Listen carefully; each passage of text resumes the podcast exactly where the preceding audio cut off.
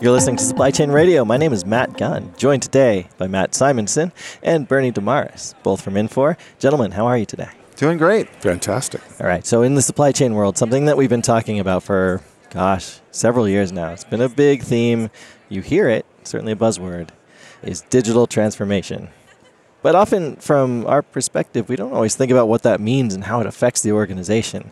Sure, it is bringing the physical and the digital information together to have a better view of your supply chain, a better view of your processes and the inner workings within the enterprise, across the enterprise, breaking down silos, etc. But saying those words is it's easy. I mean, you can be very glib when you throw out terms like that because not everyone understands what it actually takes to undergo transformation. And it's not easy. Let's start with uh, supply chain. You, you, mentioned supply chain, and I think to most people that is a, a back office operation. One of the examples we use in retail that makes the supply chain something we can all appreciate is the concept of out of stocks. When you go into a retailer, and you are looking for a particular item that might have been promoted, and you go to the shelf and it's not there, that is a customer shopping experience, which is not a good one. And the retailer is very concerned about that and the lost sale and how that has an impact on the customer. That is actually tied directly back to a supply chain issue. Absolutely. All of a sudden, you can't trust your inventory counts. You can't trust the flow of goods coming inbound. It has a lot of implications, and that lost sale isn't just one sale often can hurt you down the road. Right. You don't know how many people have now come in and seen that the shelf was empty for that one product that was on promotion and now has a, a potential ripple effect of the exact opposite of what you're looking to do as a retailer, where you want people to tell a friend and tell another friend about their great shopping experience. You have just the opposite happening. Right. And so often when you're in the supply chain space and you're just focused on that, you don't think about those customer and consumer implications, right? You're just trying to serve your stores or your fulfillment centers or hit that certain piece and make sure your suppliers are upholding certain standards and your carriers are doing what they're supposed to do and you have some modicum of control over it. So, one of the things that Infor and other technology companies, but Infor in particular, is trying to do is to look at a consumer facing or consumer impact of a traditionally back office operation such as supply chain and note that that is a flow of data that happens you know throughout and horizontally throughout the enterprise and that technology is being delivered in a way to prevent that from happening by providing visibility and a flow of data where that out of stock situation can be prevented by somebody interceding and, and seeing that there's a potential problem and catching it and coming up with a solution before it happens. That is the goal of uh, having a horizontal view of the enterprise and how it works and letting technology enable that and give everybody the information they need. Absolutely. So, okay, thrown out a couple of large terms here and things that are pretty common to someone in the supply chain. But I think both of you have been on the other side in particular, not coming from the vendor space, the, the software space, being the people that are confronted with the actual challenges happening within your business right now. There are so many different ways to approach some of these challenges in the supply chain in particular, and plenty of different softwares out there. So, how do you kind of separate signal from noise? How do you get out of the mindset that you have to replace like for like within your software stack? And maybe you, you know, your ERP can just be replaced by another ERP or simple systems that you have in there, and change your mindset toward this more horizontal view, a more outcome-based view. What are the things that are that are hard for someone who's in that role to not only understand themselves, but then to build adoption throughout the organization to achieve. Yeah, and I think you've summed up the challenge of digital transformation adoption by retailers and by other companies. It's not that they don't want to digitally transform, they're hearing every day from their C suite that they need to do it. They're seeing it from their competitors in different facets. They understand their business is at risk. Unfortunately, historically, companies have organized around business function. And within business function, a lot of times by application. And the problems that we are seeing today are of the nature that cannot be solved within a single application. So even within just the supply chain, looking at two big issues of out of stocks and reverse logistics, those are problems all retailers deal with.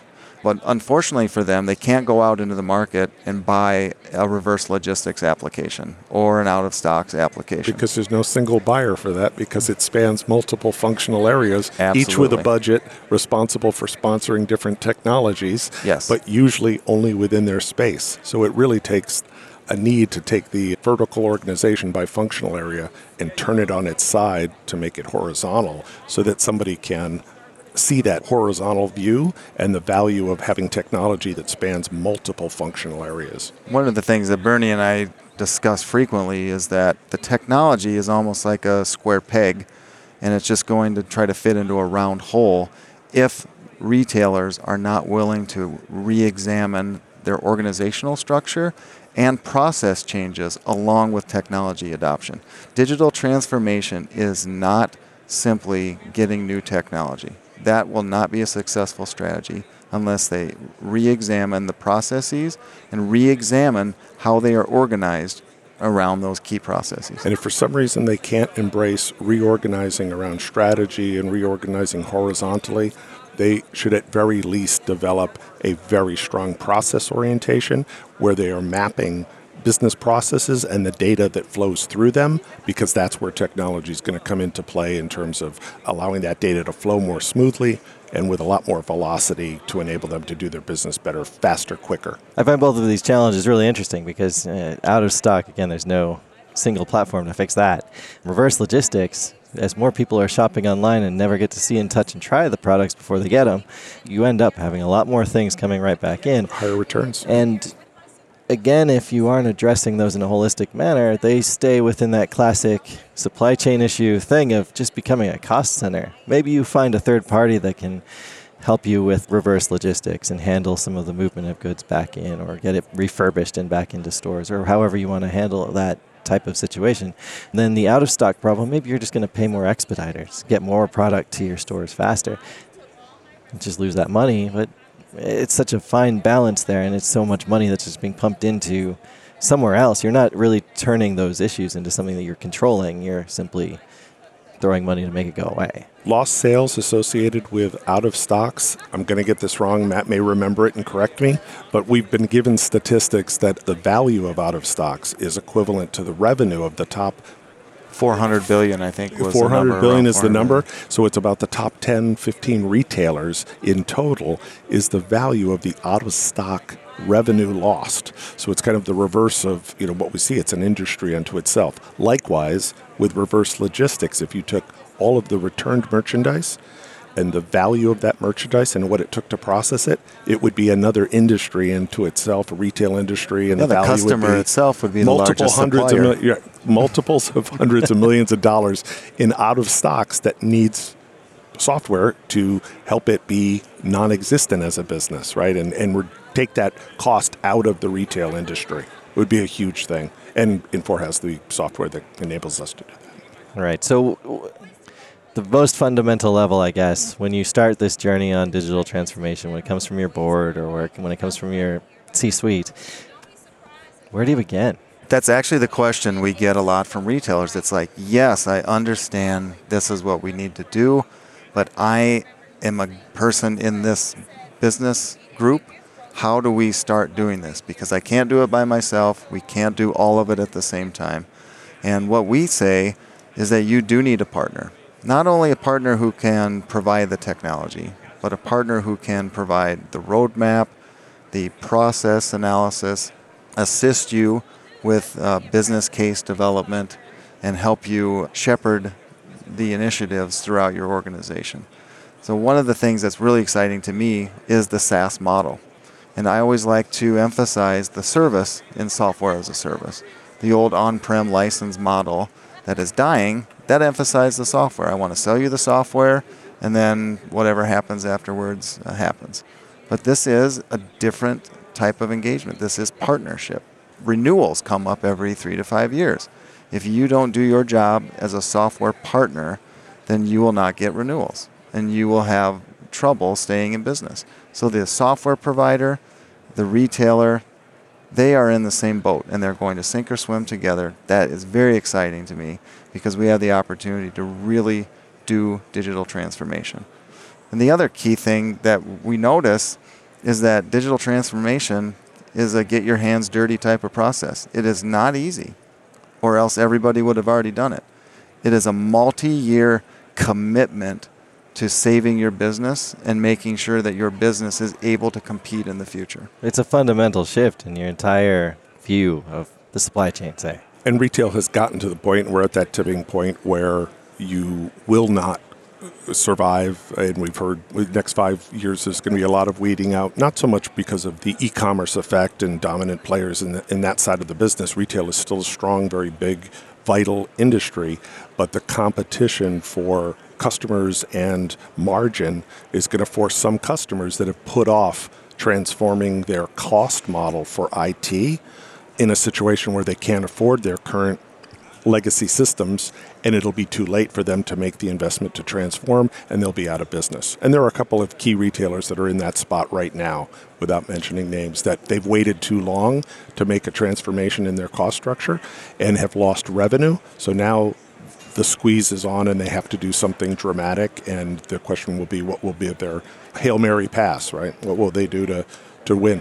So a couple other questions, just rapid fire as we kind of close this out. But terms that we heard, so the software as a service model, the partnership between a vendor and an enterprise, and simply taking those first steps off of those legacy systems that perhaps are holding you back, all of that's very hard for some. Those systems may have been in there for 20 years with lots of customizations that give the retailer or the enterprise the illusion of control because they have it exactly how they want it. All of a sudden, you're moving the whole delivery model to something that's a little bit, you know, not fully customized for them. It's out there in the cloud, it's delivered in a different and new way. All of these things to me seem like they could be scary. I know that people are changing, but it's a big leap for some in certain pockets within the supply chain, especially. Like to hold on to those pieces that they know and trust. How do you develop trust within all of that stuff? Is it showing you results quickly, or is it as a vendor being responsive and truly being that partner on the other side. So I have a bias as somebody who uh, tries to help companies put a business case for investing in new technology.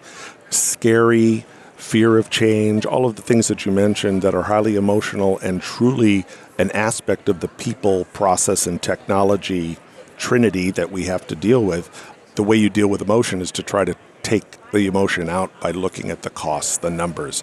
If the finances tell you that the thing you most hold dear is this highly customized, very expensive on premise application, if there is an alternative solution that allows you to save you know millions and millions of dollars suddenly it gets less scary especially if you're a publicly held company and you're a stock owner you have to think more like a business owner and when you start putting some of those things into business terms and into financial terms, it's a little easier to appreciate the potential for change. And I think reminding people the savings are available not because they're bad at their job or they've been doing something wrong for 20 years. Technology is changing, it's evolving, and it's changing the world. It's changing the opportunities for people to do new and better things. And so it's a responsibility of the software companies to make sure that they understand the value that their technology can bring to organizations and have that prepared and help demonstrate to the people who will end up using it and benefiting from it why it's so important for them to adopt it. Great. Well, Bernie, Matt, thank you for joining the show. A lot of really interesting things are going on in the digital transformation space, but certainly again, some of those very fundamental pieces of it, those first steps, are really big and hard to address. So it's good to hear that there are people working on this, that there's life after uh, on premises solutions. And that definitely the a lot of hope out there. It's evolving fast. Yeah. There's a lot of potential yes. in the supply chain. Uh, and this has been an episode of Supply Chain Radio. I'm Matt Gunn. Thanks for listening.